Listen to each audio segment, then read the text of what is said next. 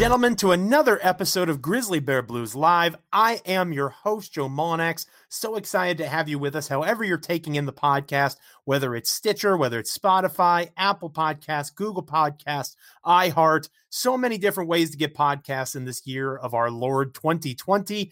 And you've chosen to check out this show with those wonderful tools at your disposal, and that means the world to me and my co host, Parker Fleming, who decides two weeks or so before the season starts to unplug and completely disappear. So, no Parker Fleming on this episode. Thanks a lot, Paka underscore Flocka.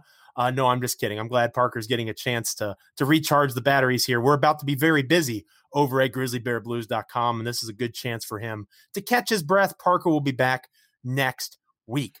Ways to get in touch with the show. You can follow my co-host and associate editor over at grizzlybearblues.com, Mr. Parker Fleming at Paka underscore Flocka, as originally stated. You can follow the wonderful blog that he and I and our guest tonight or today, whenever you're listening to this, uh, that we all work for over at grizzlybearblues.com. You can follow that blog on Twitter, our blog at SBN Grizzlies. You can follow this wonderful show if you don't already do so at GBB Live.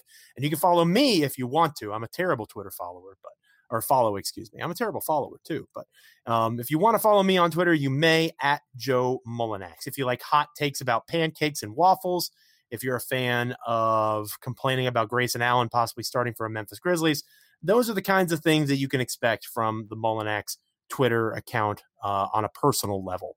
Uh, my guest tonight is a fantastic member of the GBB family. Uh, one of my favorite things about being the site manager over at grizzlybearblues.com, especially as long as I've done it now, is I've had a chance to work with a lot of talented people and, and a lot of hardworking people.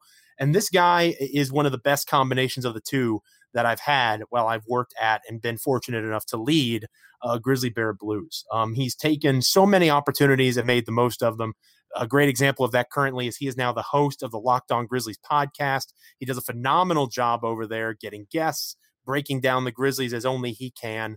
Uh, one of the best compliments I can give a writer is that they have found their own voice and their own style, and they've really kind of made it their own. And Sean Coleman at Stats SAC is a great example of that. I'm very fortunate to have him as my guest on this episode of GBB Live. Sean, how are you doing? It's been a while since we've chatted like this. I noticed that you've had Parker on your podcast a time or two, but no invites for me. What's up with that?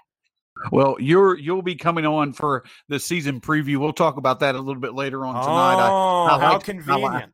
how convenient, hey, Sean hey, Coleman. Hey. I, I say all I these nice things about you, and you don't bring me on your damn show.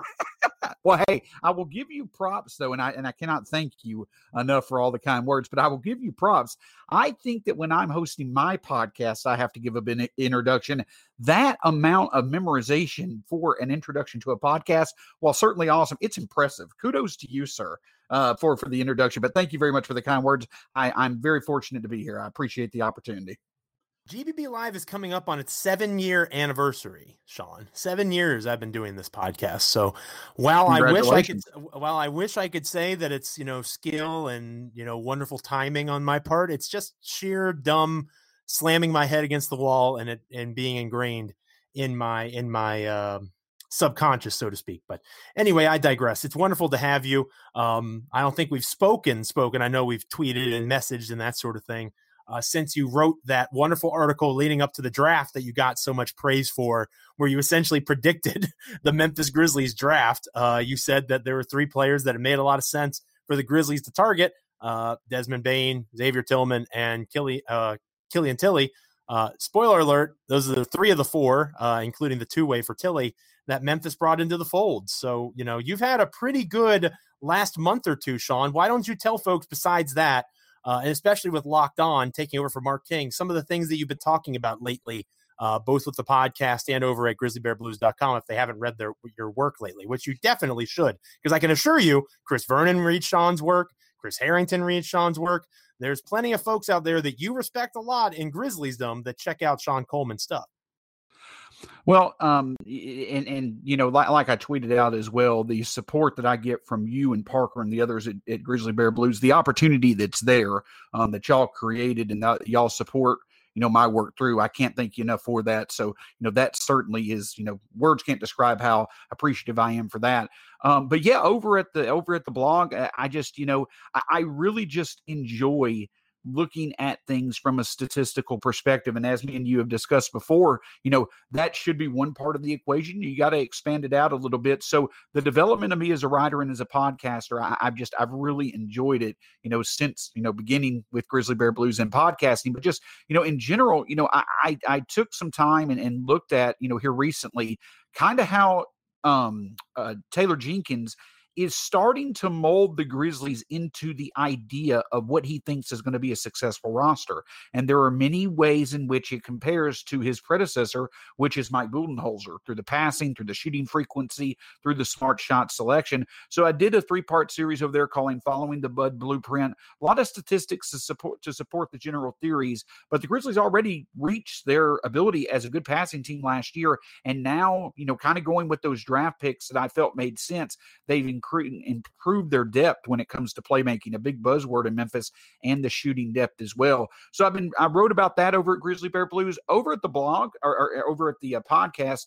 You know, I, have certainly talked about um, you know all the different stuff going on in the off season, but also here this week and focusing on different things, looking at the hierarchy of each position, looking at areas in which the Grizzlies need to improve. So just really looking at some different perspectives that really are going to be critical for the Grizzlies as they start their season. Sean Coleman, like I said, one of the hardest working guys out there right now, and I can respect that as someone who who has hustled for a little while. Not to you know toot my own horn, but I know how hard it is to be able to do the podcast right consistently, have a life outside of it. So uh, kudos to you, Sean. Check out Sean on Twitter. He's one of the most underfollowed uh, Twitter Grizzlies folk Grizzlies Twitter folks, excuse me, out there at Stats SAC. Can't stress enough, you're going to be smarter for it. You're going to be better for it. I've had a good fortune of getting to meet Sean in person. Uh, he was the MVP of our draft party in 2019. The way that he handled the the giveaways we did, I can't say enough nice things about Sean Coleman, and they're all true, fortunately for him. Um, so let's get right into it now, Sean. Now that I've heaped all this praise on you, and you've you know been forced to welcome me on to Locked On here in the next week or two. Um, it's a situation when you look at the Memphis Grizzlies roster, and we've talked about it a lot. We're starting to do our player previews over at GBB. I wrote earlier this week about Desmond Bane and uh, TCU community got a hand, hang on that one and a hold on that one and and took it for a ride, which I appreciated on Twitter. Um, I look at this group and you start to see the videos coming out of practice. Obviously, the first preseason games start this weekend for Memphis and uh, Minnesota on Saturday night. And I can't with Jaren Jackson Jr. and Justice Winslow out, you know, there's lots of different ways that Coach Jenkins can go. You mentioned the depth, and I do think that there's not necessarily a wrong answer to start.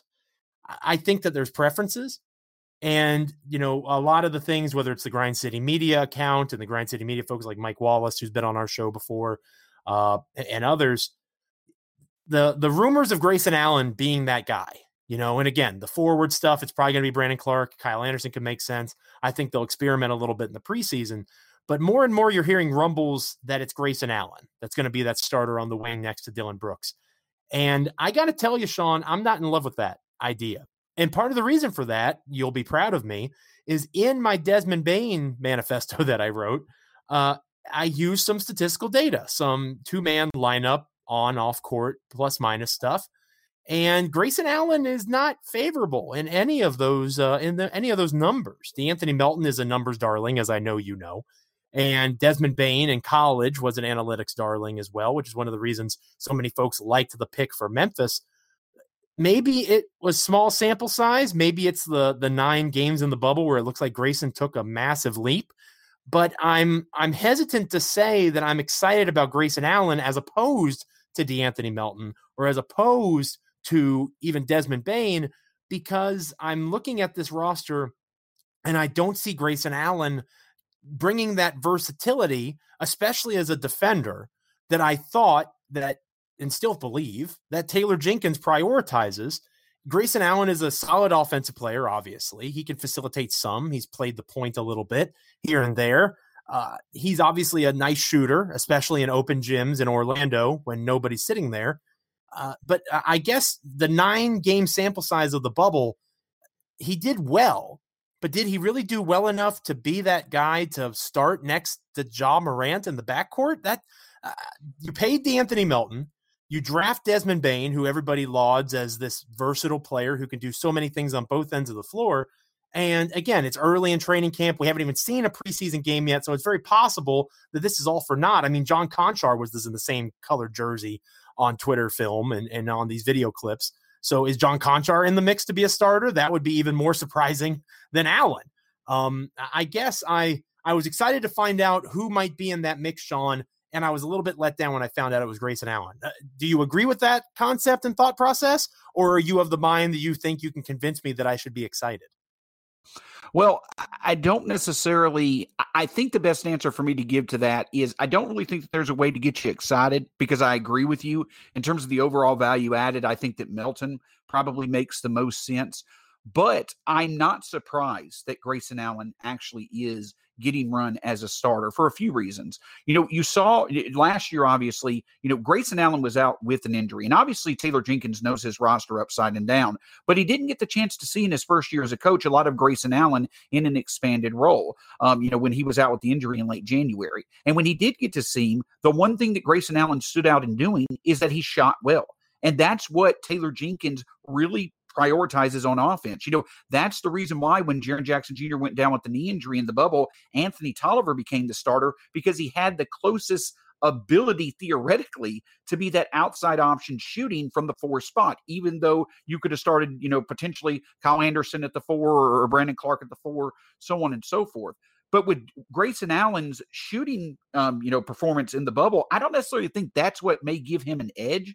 But I think what it is is that the Grizzlies know they're going to have to make up for Jaren Jackson's shooting, and it's not just the shooting in terms of hitting the threes; it's the volume. And so you know what you have between Kyle Anderson and, and hopefully they start Clarke at the four. But if they start Clarke at the four, for instance, you've got Clarke Valanciunas and Ja Morant who are going to produce in the paint and finish at the rim. Well, now with Allen and, and Dillon Brooks, I think they're the most trustworthy options to be out there as catch and shoot options to hit the three. And I think that that may be where um, Taylor Jenkins is focusing is the consistency of the offense theoretically with Allen and Brooks being potentially his best shooters. So I think it comes down to shooting, though that may be flawed. I think that right now Grayson Allen probably has the best helium when it comes to his ability to shoot, and that's why they're looking to see what he could do with the starting lineup. Yeah, that's fair. I, I, I guess I see your perspective there, and I guess my issue with that, and maybe part of it, Sean, and, and you can maybe be my therapist here, my Grizzlies therapist for a moment. Whenever, because you're exactly right about Taylor Jenkins. He obviously prioritizes those guys that are able to space the floor. Theoretically speaking, that makes a ton of sense. Ja Morant, like you said, J- Jonas Valanciunas, uh, Brandon Clarke, they all thrive in and around the rim. You're exactly right.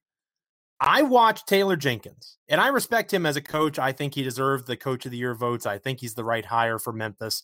The organization's going in the right direction.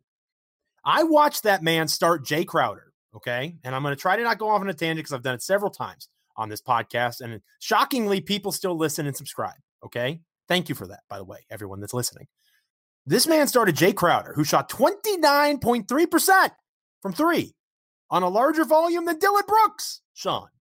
If Dillon Brooks had done the exact same thing, people would have tried to burn Dillon Brooks in effigy. They would have uh, tried to crucify him. They would have done all of these terrible, horrible things that never should have occurred because people like to hate on Dillon Brooks. But Jae Crowder did worse. Crowder did worse. And yet, Jae Crowder got the start, even though, in my opinion, he was an inferior basketball player to Kyle Anderson and an inferior basketball player to Solomon Hill in some ways.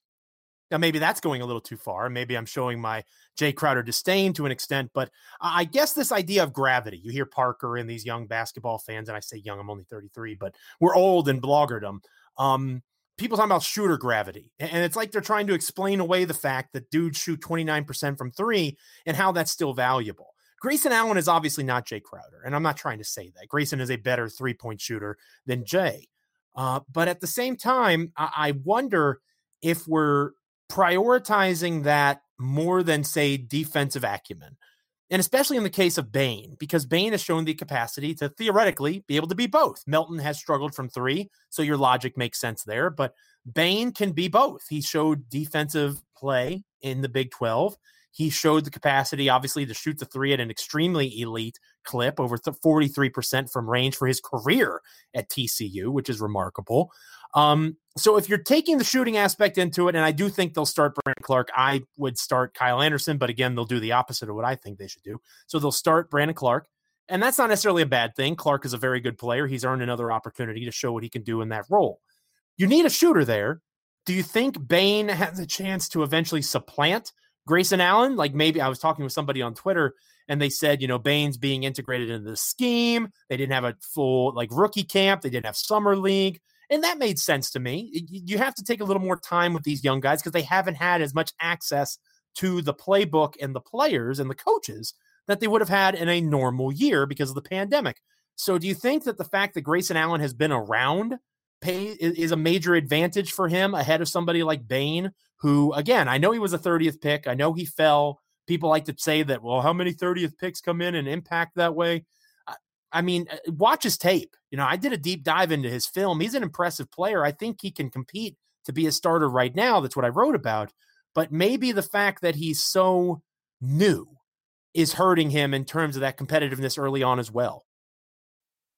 And I agree. And, and I think that though some may make a bit too much of this, you know, this isn't a normal offseason in, in which you haven't had a summer league, you haven't had a training camp. And, and that's something that, you know, you did see with Grayson Allen when he came back from his injury and then they did have that training camp in the bubble. You know, we were all getting excited, if you remember, Joe, from the scrimmage of seeing what potentially Kyle Anderson and De'Anthony Melton were showing on their catch and shoot opportunities right. in those scrimmages against Miami. That was really, really intriguing. And then it wound up being Grayson Grayson who filled that role. So I think, again, I don't put too much on the bubble, but I do think that has something to do with it. The fact that though Grayson hasn't been on the court, he has been in the system for a year. But I do agree with you. I would start Bane If, if, if in my opinion, though I do understand why the Grizzlies don't do it. I do think that Bane offers the most potential. And let's put it this way: he truly is. You know, though they tar- they probably targeted Grayson in the Mike Conley trade. Bane is someone that they traded up to get before Taylor Jenkins in this front office's second year.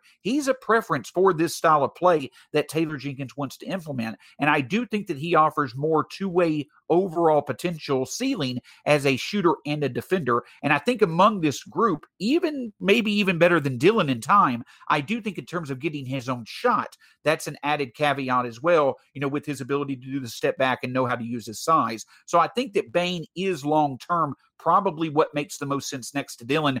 Are we going to get enough time to truly see that? I don't know. But I support your idea of starting Bane. I think that what he could be, if he can do it quickly, I think he should earn that starting role. He gives you the most upside. Yeah, again, you're you're probably right, Sean, and you explained it very well. It's it's just like it's Christmas time, and you open up a Christmas present, you're expecting a PS5, and it's like a year's supply of socks or something like that. It's a year's it's a year's supply of socks, it's Grayson Allen. And maybe I'm being too hard on Grayson Allen. I, I just don't get excited watching Grayson Allen the way that I get excited watching Desmond Bane. I see him creating the pick and roll. I see him like that Malcolm Brogdon type of player. And that excites me because I think that's a perfect fit, especially as a shooter next to Ja, who can also be that secondary facilitator. And I, I think you're onto something. I don't necessarily disagree with you. Uh, and I and I do want to reiterate, even though I have an opinion on it, I don't know that there's a wrong answer right? Because all of the answers are flawed. With Jaren Jackson out, with Justice Winslow out, there is no perfect response, right? And, and if you assume that Justice Winslow starts at the three, as I do, and if you assume, obviously, that Jaren starts at the four, you're essentially replacing two starting spots and you need to do the best you can, right? So I, I, do think there's something to that, and maybe Grayson's that guy. He's definitely a better shooter than Melton, and if you're going with experience, Allen makes sense there. We're talking with Sean Coleman, uh, one of the great writers for us over at GrizzlyBearBlues.com. He's also the host of the Locked On Grizzlies podcast. Does a phenomenal job with that as well. Make sure you're following Sean on Twitter if you don't already do so at StatsAC, Stats SAC. Excuse me, uh, Sean. Before we go to break, I'm curious when you look at these media sessions that you're in there now with us and we're talking to these players and you're listening to them talk about, you know, the growth that guys are making as leaders or the skill sets. Brandon Clarke working on being a ball handler and a shooter, which would be awesome if it actually came to fruition. As you see these players, you listen to Coach Jenkins. How much do you think in year two of this rebuild, and I'm putting rebuild in air quotes because they were almost a playoff team last year, but they are still technically in a rebuilding process. Uh, their two best players are 21 years old. When you think about that and you listen to the way these guys are talking, the fact that the Grizzlies in free agency decided to double down on what they're building, bringing back Jontay Porter, who we'll talk more about in the next segment, bringing in a Killian Tillie and guys that fit their mold in terms of standard, uh, re-signing John Konchar and De'Anthony Melton. Do you think that this team, as constructed, is capable of taking that next step into being a full-blown playoff contender? Are they still a year away? Uh, this is kind of a broad question, but I guess in the in the spectrum of the interviews that we hear from them, how much growth do you expect to see from year one to year two, especially considering the fact that especially Jaren is going to be out a while? I think that in terms of the wins, you may see, you know, potentially them getting possibly around the same, maybe even a little bit less. Um, I think that they do take a step forward because the one thing I'll say about this Grizzlies team that impresses me from Ja Morant to Dillon Brooks to Brandon Clarke, the maturity in terms of their focus in knowing just how valuable hard work is, the excitement that they put in that hard work, and the desire that they have to put in that hard work, I think that that certainly allows for them to improve. But like you put so eloquently before, I think the situation that you're going to find with the Grizzlies here, I don't know if the outside factors that were so much in their favor last year really will be in their favor this year. It could be, but it, it, it's hard to put that bet on. I think you see clear progression, and I think that the one thing that we have have noticed from those media sessions, there's been a lot of emphasis put on one-on-one type stuff, individual improvements, the handling of Dillon Brooks and Brandon Clarke. one-on-one defense, a lot of individual improvements. So yes, I do think you will see a progression up and down the roster. Maybe not so much to the extent that it was last year because you now have a very good floor to work with. I think there's progression, but in general, I do think that their schedule is only going to get harder as the first half goes along. So even though the first part of the schedule is manageable, they're without two critical components in Justice and Jaren. I think it's going to be a harder uphill battle than people may be giving it credit for right now to really emerge as a playoff contender this year. I do think there will be progression, but I'm not necessarily convinced we're going to run into the Grizzlies being a true playoff contender this year. I still think they're a year away. And it's important to understand that you can still have progression and take those steps back record wise. Golden State's back in the picture. Phoenix brought in Chris Paul, for God's sake. Like those are two teams that Memphis was in front of last year that are pretty clearly in front of Memphis right now going into the season. Um, you can talk about Houston maybe taking a step back, especially once they trade Harden. Everybody assumes he'll be gone. Uh, Oklahoma City's almost certainly going to take a step back, given all the moves that they've made. Uh, but if Phoenix and Golden State leapfrog, that puts you right in that 9 10 conversation again. And obviously, they, they could have a play in shot, but it's just going to be tough. And you could still be better, even if your record is worse. It's important to keep that perspective. When we come back, we'll continue with Sean Coleman. We're going to talk about the front court a little bit going into the preseason games that start this weekend. And we're going to get him out of here on our question of the day. This is Grizzly Bear Blues Live. Don't go anywhere. We are back, ladies and gentlemen. Grizzly Bear Blues Live. I am your host, Joe Mullinax. Parker Fleming is MIA this week. He's off the grid somewhere, uh, enjoying time away before the season gets started. I'm envious of him. He's very smart to do such a thing. I'm also envious of our guest this evening, Mr. Sean Coleman at Stats SAC on Twitter. He's the host of the Locked On Grizzlies podcast. He's an excellent writer for us as, at GBB as well. He's another great example of GBBers going out and branching out and taking advantage of the platform that Grizzly Bear Blues provides. And Sean, once again, I'm excited to have you with me. Uh, in the front court, right? You've got obviously Jonas Valanciunas in the previous segment. We talked about Jaren being hurt, Brandon Clarke being the most likely candidate to be a starter there instead of Kyle Anderson. Um, then you have again a, an interesting conversation. I wrote a player preview about Jontay Porter, who, fun fact, is younger than Ja Morant and Jaren Jackson Jr. Uh, even though he's been out of basketball for two years, he reclassified and was essentially a high school senior playing in the SEC at Missouri with his brother Michael, uh, and, and, who's now of the Denver uh, Nuggets, of course. And the fact that Jontay is a player that checks a lot of the Grizzly standard boxes is intriguing. You have Killian Tillie, who signed that two way deal, but two way players are likely to be more important this year than they've ever been before. And then, of course, you have Xavier Tillman, who they drafted in the second round. They traded up to get him. They love his skill set as a passer and as a defender. He looks the part of a Draymond Green esque kind of impact player in terms of his height, of his ceiling. So they have a lot of young bigs behind Jonas and Brandon and Jaren, of course, once he returns. And then you have Gorgui Dieng hanging out there, who's the highest paid Grizzly this year. Fun fact uh, the highest paid player on the team. You can make a very relevant argument. Shouldn't even play a single minute because they have so many young, young bigs behind him. So whether it's Jontay Porter, whether it's Tillie on that two way, whether it's Tillman, who jumps out at you as, and I, I use this term loosely because they're going to miss Jaren a lot, but who's going to benefit most from Jaren Jackson Jr. being out about a month here? Uh, it could be Kyle Anderson in theory if he plays more at the four, but is it Tillie? Is it Tillman? Is it Porter? Obviously, they value Porter because they re-signed him, even though he hasn't played a minute yet. There's lots of controlled bets that they've placed. I'm wondering, do you think any of them are going to hit this year, or is it one of those cases where they're just going to tread water until Jaren comes back?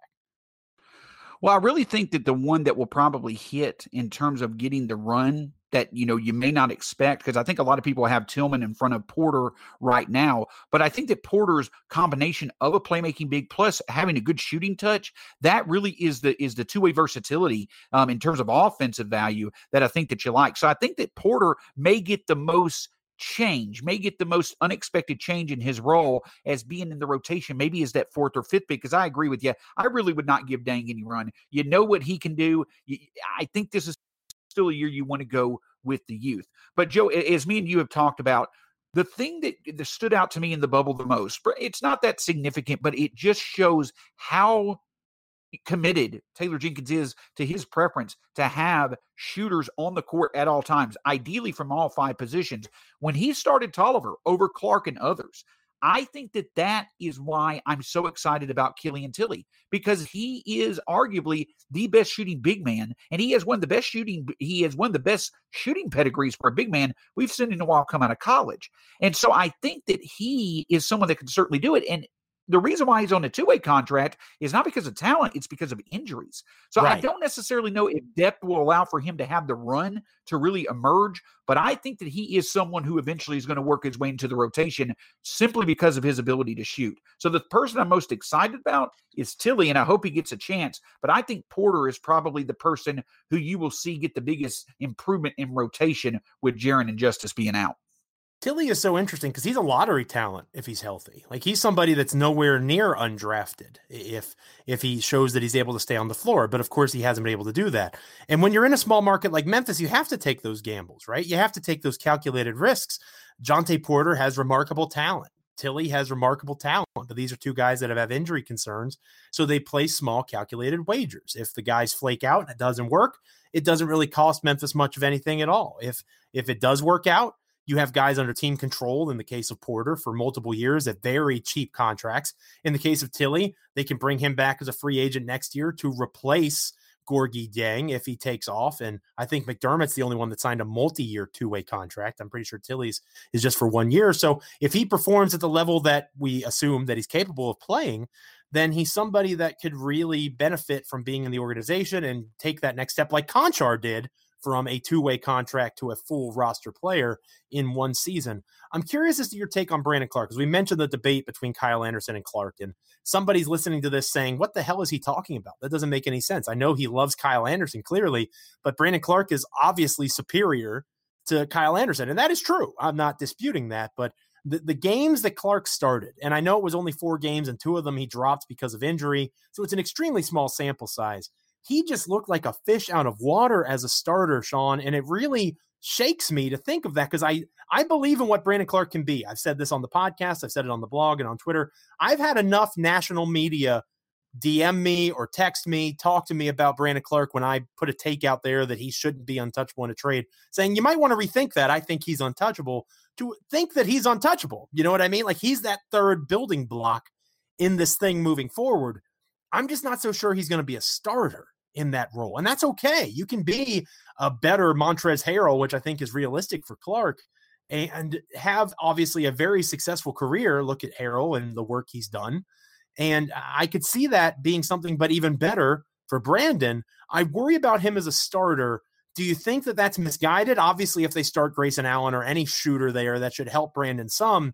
I just worry that Brandon is so dependent on others offensively that if he doesn't have a creator like Bane, if he doesn't have consistent three point shooting, as we saw in the bubble, it renders him far less useful than if he is coming off of the bench where he's just able to dominate people because of his athleticism, his elite rim running, and and uh, driving to the basket even the floaters that he's able to do. So much of his offensive game is predicated on others being able to create for him. That's not as easy to do against longer, more athletic bigs that he sees that are starters as opposed to reserves. And I agree completely. He is so efficient when you keep it simple and allow for him to play to his strengths and also knowing how to use his athleticism and that quick first step that a lot of those second units don't have an answer for. But I agree with you. A fish out of water is the best way to describe it. And as Nathan Chester over at GBB wrote a wonderful article, um, you know, the other day talking about what really will unleash that untapped potential, Brandon Clarke talked about it as well. It's the ball handling. And that's what's going to make the difference between him being so reliable on other creators and him creating itself. You know, I, I think it's fair to question whether he's going to be able to do that, especially with he is where he is age wise. But I think that, you know, it's fair to question that. But I think the Grizzlies are going to be doing themselves a disservice if they don't give him every chance to find that out right now because you need that type of untapped potential to really emerge for I think for you to be able to be okay without Justice and Jaren. And also the big thing for me, Joe, when it comes to Brandon Clarke is if he struggles initially in the starting lineup in the first few games, can he figure it out? Can he struggle and then overcome it and figure out how to make himself valuable? Being a good movement off the ball guy for catch and shoot options if he can't create for himself, being a better passer and playmaker to set up other options as well.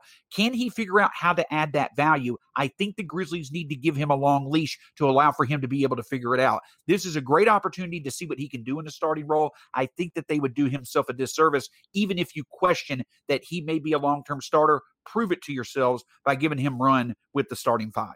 And of course, that long term starter question also ties into whether or not you think Jaren can be a five long term. I was a lot more confident in him eventually transitioning to a Jonas Valanciunas replacement and Brandon becoming a four. I was more confident in that a year ago than I am now. And that's no disrespect to Jaren. I just think his game is so perimeter based and he's so damn good at it that you would almost be foolish to uh, to ask him to be nearer to the rim. So obviously you can invert that. Parker would be yelling at me about position as basketball at this point in the podcast. So there's lots of ways that you can work with that, and Taylor Jenkins has options. It will be interesting to see starting on Saturday with that first preseason game. Clarke says he's worked on his shooting and his ball handling.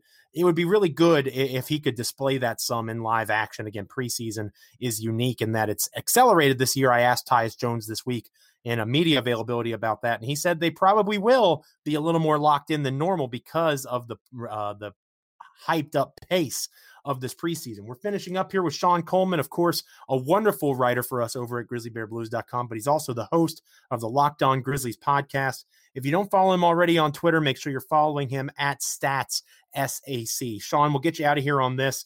Uh, our question of the day this might be one of the best ones I've ever done. And I don't know if you've looked at these results yet. Um, we still have about, as we record this, about 20 minutes left. We have over 160 votes. The question of the day, speaking of Brandon Clarke, which of these non Ja Morant players, because Ja is obvious, uh, is most important in your opinion to Memphis being able to remain competitive with Jaren Jackson Jr. out? I had Brandon Clarke as an option. I had Dillon Brooks and I had Jonas Valanciunas, and then other was the other one. Uh, listen to these splits here, Sean. Other only got 2% of the vote out of 100 over 160 votes. Thanks to everybody that voted. Brandon Clarke came in third with 31%. Jonas Valanciunas came in second with 33%. And Dillon Brooks is currently in first with 34%. That could still flip. So it's almost a complete three way split between Dillon, Jonas, and Brandon. So I take two things away from that, from the, the pulse of Grizz Nation, so to speak. They're going to have to do it by committee because you can't simply replace a unicorn. I think we can both agree with that.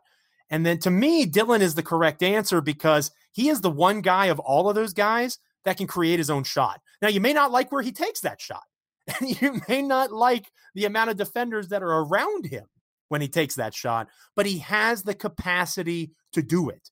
Jonas, with his back to the basket, can do it he's a good security blanket when the offense struggles, but that's not what Taylor Jenkins wants to do, as we've talked about throughout the show. Brandon Clarke, we just mentioned, he's very dependent on others for his shot, at least at this time. Maybe he shows he can be a spot up shooter. He can shoot off the dribble. Maybe he is better with his dribble penetration against uh, bigs that can't stay in front of him. These are all things that we'll see over the next few weeks. We know that Dillon Brooks can create his own shot.